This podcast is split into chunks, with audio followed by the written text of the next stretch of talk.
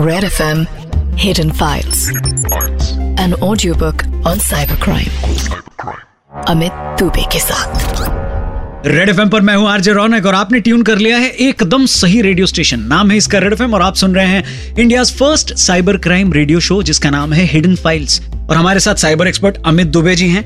मतलब of course आप खुद ही सोचो अगर वो नहीं होंगे तो साइबर क्राइम्स के ये केसेस ये किस्से आप तक कैसे पहुँचेंगे? बाबा। रौनक जिस हिसाब से इंडिया में साइबर वेव चल रही है और हम आए दिन साइबर क्राइम्स में बढ़ोतरी होते देख रहे हैं।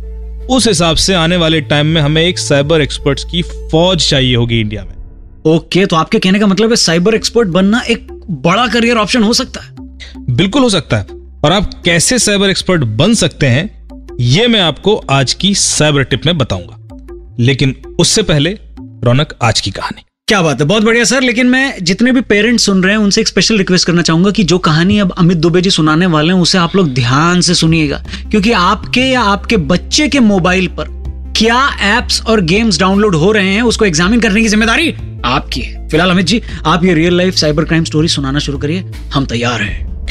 एक बार फिर मैं याद दिला दूँ कि ये स्टोरीज आपके लिए लेके आया है रूट 64 फाउंडेशन जो कि साइबर सेफ्टी अवेयरनेस फैलाने के लिए काम करता है। शुरू करते हैं आज की कहानी डेंजरस गेम्स मैं एक दिन एक पुलिस स्टेशन के एसएचओ प्रताप जी के साथ था कि तभी उनके एक कांस्टेबल ने आकर खबर दी कि सर वो बिल्ली वाला आ गया है। मैंने थोड़ा चौंकते हुए कहा, बिल्ली वाला? एसएचओ प्रताप ने कहा, अरे, एक अजीब सी कंप्लेंट आई है। एक रिटायर्ड जज है और ऊपर से प्रेशर भी है। अब बिल्ली के मालिक ने कंप्लेंट की है कि ये उनके पड़ोसी नहीं किया है और ये लोग पहले भी बिल्ली को लेकर झगड़ा करते रहे हैं। और उन्हें लगता है कि इस बार इन पड़ोसियों ने ही ये एक्सट्रीम कदम उठाया है। मैंने कहा पड़ोसियों से बात की? हाँ हमने इंक्वायरी की है पर वो तो अपनी गलती मानेंगे नहीं ना। और हमारे पास कोई सबूत भी नहीं वहाँ कोई सीसीटीवी भी नहीं था कोई चश्मदीद गवाह भी नहीं। क्या कर सकते हैं? आज मैंने उसी को थाने भी बुलाया है। मैंने कहा क्या मैं एक बार बात करूँ? अरे अमित जी ये कोई साइबर का केस नहीं है। आपकी समझ से बाहर की बात है। आप रहने दीजिए। मैंने कहा, वो तो ठीक है, पर मैं ऐसे शख्स को एक बार देखना चाहता हूँ कि जो अपना गुस्सा एक जानवर पर निकाल सकता है। ऐसे जो प्रताप ने मुझे परमिशन दे दी और कहा कि, ठीक है, बैठ जाइए। थोड़ी देर में एक पैंतीस चालीस साल का सीरियस सा दिखने वाला आदमी हमारे सामने था। उसका नाम था आदित्य महलोत्रा ऐसे जो प्रताप ने बातचीत शुरू की और कहा कि, सारी उंगलियाँ आपके ऊपर ही हैं, आदित्य जी।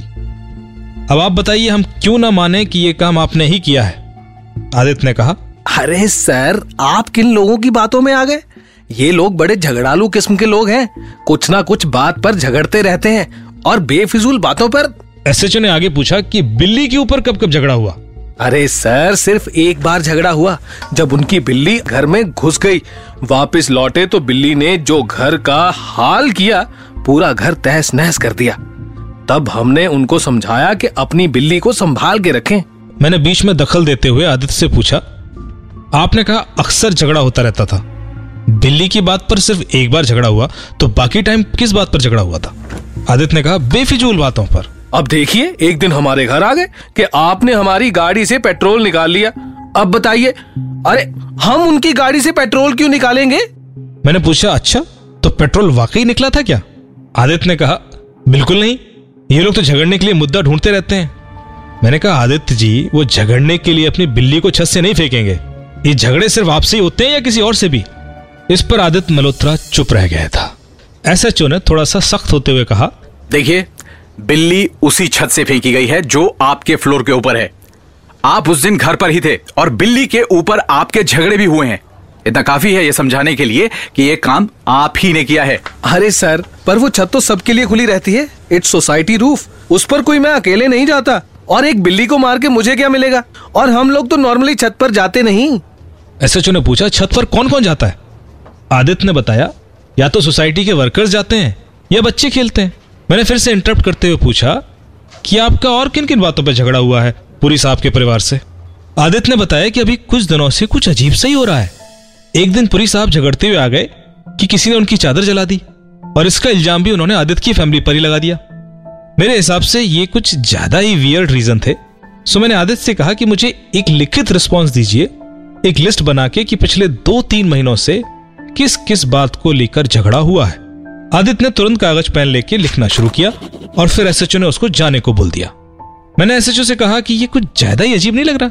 पेट्रोल चोरी होना, चादर जल जाना, पत्थर गिरना और अब बिल्ली।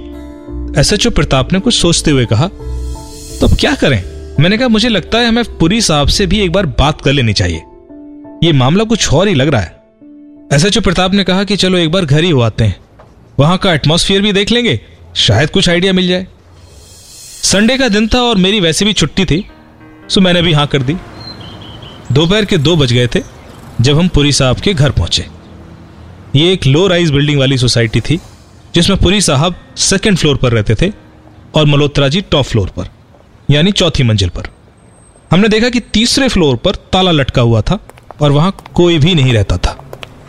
घर में पुरी साहब उनकी पत्नी और उनका एक नौ साल का ग्रांड सन था।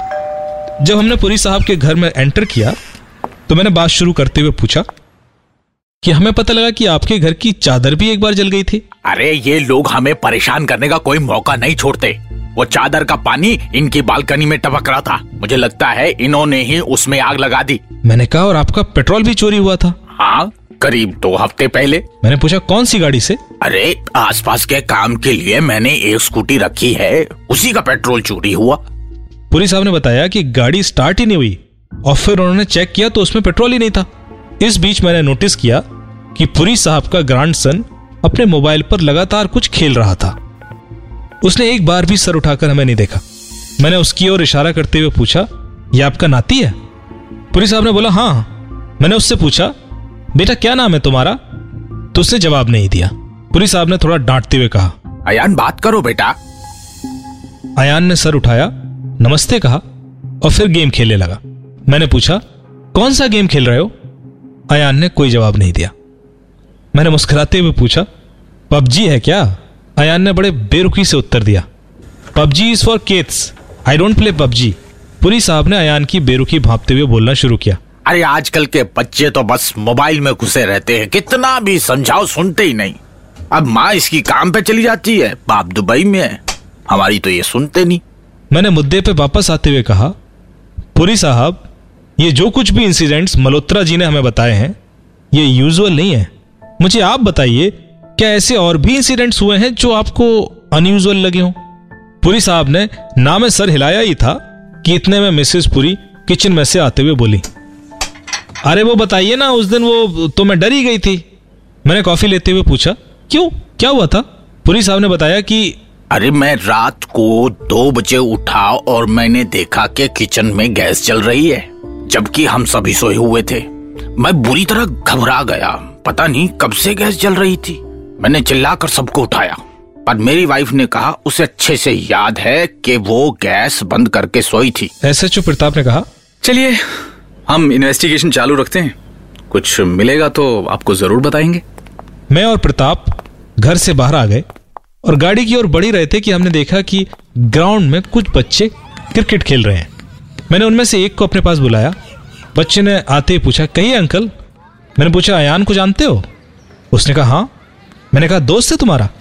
उसने बोला, नहीं अयान उनका दोस्त नहीं हो सकता। वो तो चैंपियन है ना। मैंने कहा, किस चीज़ का चैंपियन? उस बच्चे ने बताया कि मोबाइल गेम्स का हर गेम्स में उसका स्कोर इन सारे बच्चों से ज़्यादा है। गाड़ी में आते हुए प्रताप ने पूछा क्या लगता है? मैंने पूछा तुम्हें अयान कैसा लगा? प्रताप ने अपनी राय दी। अजीब सा लड़का है बात ही नहीं करता। शायद उसकी माँ बाप से न बनती हो। उस फैमिली में कुछ तो गड़बड़ है। मैंने कहा लगता तो मुझे भी कुछ ऐसा ही है। घर आकर मैंने ये सारे इंसिडेंट्स गूगल करने शुरू किए।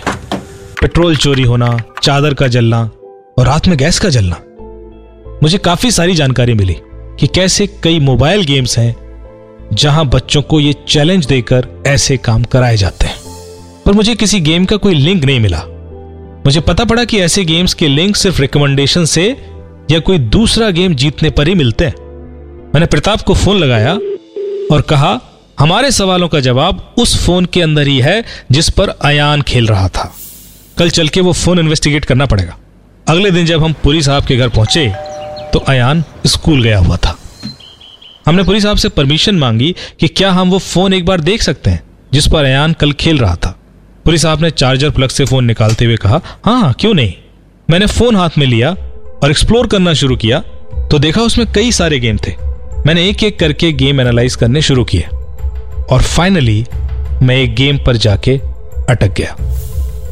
गेम का नाम था जॉर्ज चैलेंज मैंने गेम लॉन्च किया तो उसने मुझसे पासवर्ड मांगा, जिसकी वजह से मैं गेम में एंटर नहीं कर पा रहा था। और ना ही गेम में कोई शेयरिंग ऑप्शन था, जिससे मैं उसे अपने फ़ोन में कॉपी कर सकूँ। मैंने पुरी साहब से पूछा, क्या आप इस गेम के बारे में जानते हैं? पुरी साहब ने मोबाइल में झांकते हुए पूछा, कौन सा गेम मैंने उन्हें गेम दिखाते हुए उसका नाम बताया जॉर्ज चैलेंज नहीं, मैंने कभी नोटिस नहीं किया। मैंने बताया ये पासवर्ड प्रोटेक्टेड है। आप बता सकते हैं इसका पासवर्ड क्या होगा? पुलिस साहब ने बताया कि कुछ कह नहीं सकते। ये आयान नहीं डाला होगा। मैंने परमिशन मांगते हुए कहा कि मैं इस पासवर्ड को ब्रेक करने की कोशिश करना चाहूँगा। अगर आप परमिशन दें तो। हमें लगता है इस गेम में हमारे सवालों का जवाब है। पुलिस साहब ने हाँ में सर तो हिलाया, पर वो पूरी तरह कंफ्यूज थे। मैंने मोबाइल को अपने लैपटॉप से कनेक्ट किया एडीबी लॉन्च किया और उस गेम पर ब्रूट फोर्स अटैक ट्राई किया।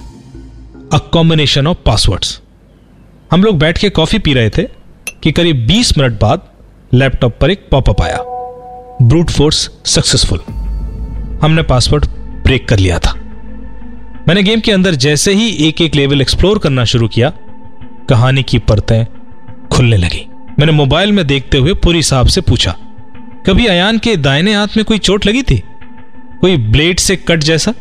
उन्होंने चौंकते हुए पूछा हाँ हाँ दो, दो तीन महीने पहले। आपको कैसे पता? आपके कभी कुछ पैसे भी चोरी हुए याद कीजिए 27 सितंबर को कुछ पैसे चोरी हुए होंगे। मिसेस पुरी ने बताया कि हाँ साढ़े सात हज़ार रुपए हुए थे, बट उन्हें लगा कि वो ही कहीं रख के भूल गई हैं।